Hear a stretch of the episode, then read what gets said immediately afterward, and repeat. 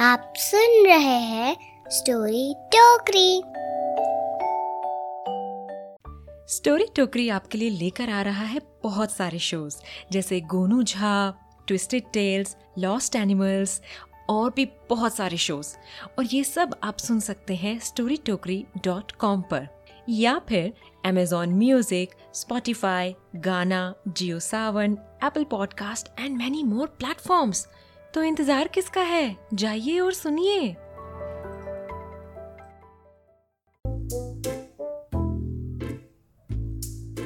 Hello and welcome to story Tokri और आज मैं लेकर आई हूँ आपके लिए एक बड़ी ही देसी कहानी। तो चलिए सुनते हैं। कहानी है ये भोपाल में कहीं एक तालाब की। आ, नहीं नहीं तालाब की नहीं तालाब के किनारे टहलने आने वाले सात चूहों की। उन सातों में एक बात कॉमन थी। वो सातों ही देख नहीं सकते थे। वो सात चूहे हमेशा एक साथ रहते थे और एक साथ ही तालाब के किनारे जाते थे। उस तालाब को आप उनका हैंग आउट प्लेस कह सकते हैं। एक दिन जब वो तालाब के पास गए तो उन्हें एहसास हुआ कि वहाँ कुछ गड़बड़ थी। कुछ बड़ा सा, विशाल सा वहाँ था। पर क्या? ये उन्हें पता नहीं चल सकता था, क्योंकि वो देख नहीं सकते थे। इसलिए वो डर कर फटाफट वहाँ से भाग गए। अपने बिल पर पहुँचने के बाद उन्होंने बातें करना शुरू किया। ओ कहता भैया, कोई खतरनाक चीज़ मालूम पड़ रही है? हाँ हाँ पर पता करना भी तो ज़रूरी है। एक साथ जाएँगे तो खतरा ज़्यादा है। कोई एक जावे तो पता चल सकता भैया। तो फैसला हुआ कि उनमें से एक चूहा जाकर पता करेगा कि वो चीज़ क्या थी। इसलिए उनमें से एक चूहा तालाब पर गया और थोड़ी देर बाद वापस आकर बोला खम्बा है भैया खम्बा मैं बोल रहा हूँ डरने की बात नहीं है। मैंने चारों तरफ़ से उसको फील किया भैया। लेकिन किसी को उसकी बात पर भरोसा नहीं हुआ। इसलिए दूसरा चूहा तालाब के पास गया। वो बहुत जल्दी वापस आ गया। वो भी भागते भागते हाफते हाफते अरे भैया भैया खम्बा नहीं है? भैया सांप हो तो सांप। ऐसे लहरा रिया था मैं क्या बताऊँ बाबा? बहुत डेंजर था। मैं जान बचा के आ रही हूँ। पहले चूहे ने चिढ़कर कहा इतना काहे बजे भैया? अच्छे से देखे नहीं तुम। खम्बा था वो। अब सांप होने की बात सुनकर सब थोड़ा डर गए। लेकिन वो खम्बा था या सांप, ये कैसे पता चले? किस पर भरोसा करें? इसलिए तीसरा चूहा मिशन पर गया। वो जब वापस आया तो बड़े एक्साइटमेंट के साथ बड़ी बड़ी आँखें करके बोला मैया ना खम्बा ना सांप। वो भाला है का भाला। वो जो फेंक के मारते हैं ना, वो वाला भाला। ऐसा लंबा पहना था कोई जंग की तैयारी हो रही है मिया? खम्बा सांप, भाला? अरे, क्या था वो? जानने के लिए चौथा चूहा गया रिपोर्ट लेने। वो वापस आकर सर खुजलाते हुए बोला, न खम्बा न सांप, न भाला। वो एक टीला हैगा, मिट्टी का टीला। मैं चलकर देखिया उस पर डाउट हो रहा हो तो चल के देख लो। अरे, क्या गोलमाल हो रही है भैया? ज़मीन आसमान का फ़र्क बता रही हो तुम सब?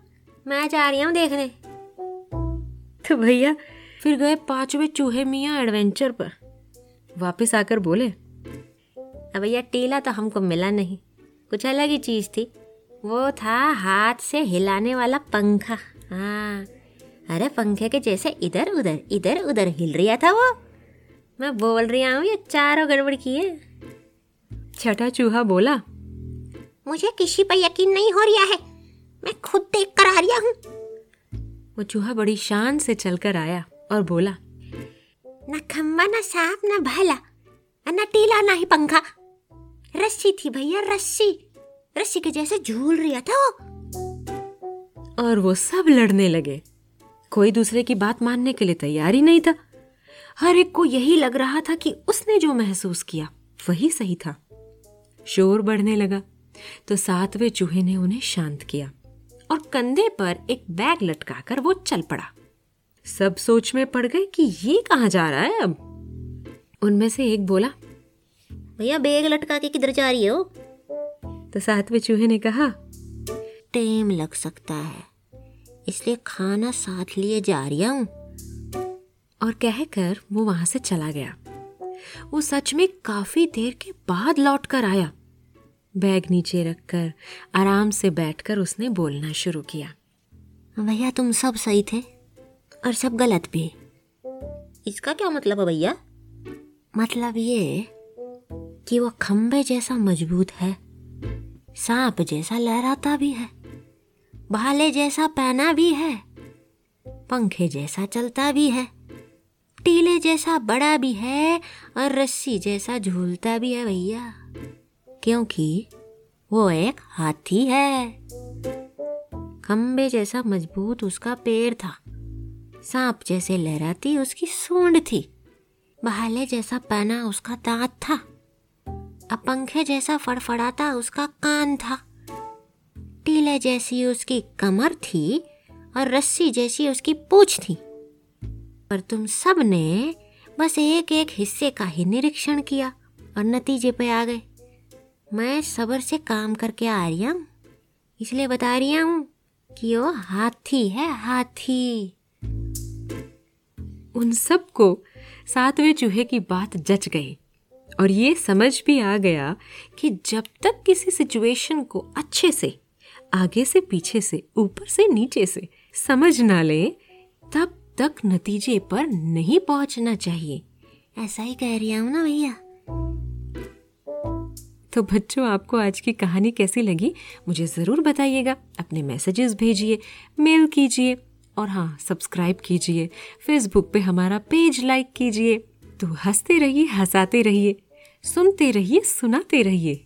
सबको स्टोरी टोकरी ओरिजिनल्स स्टोरी टोकरी की कुछ कहानियाँ आपको फॉक टेल्स बाय स्टोरी टोकरी के नाम से मिलेंगी। सर्च कीजिए, सुनिए। और हाँ the enchanting tales of origin सुना या नहीं सुना? नहीं सुना तो अभी जाके सुनिए। मैं बहुत जल्दी एक नई कहानी के साथ लौट कर आऊँगी। आप इंतज़ार करेंगे ना?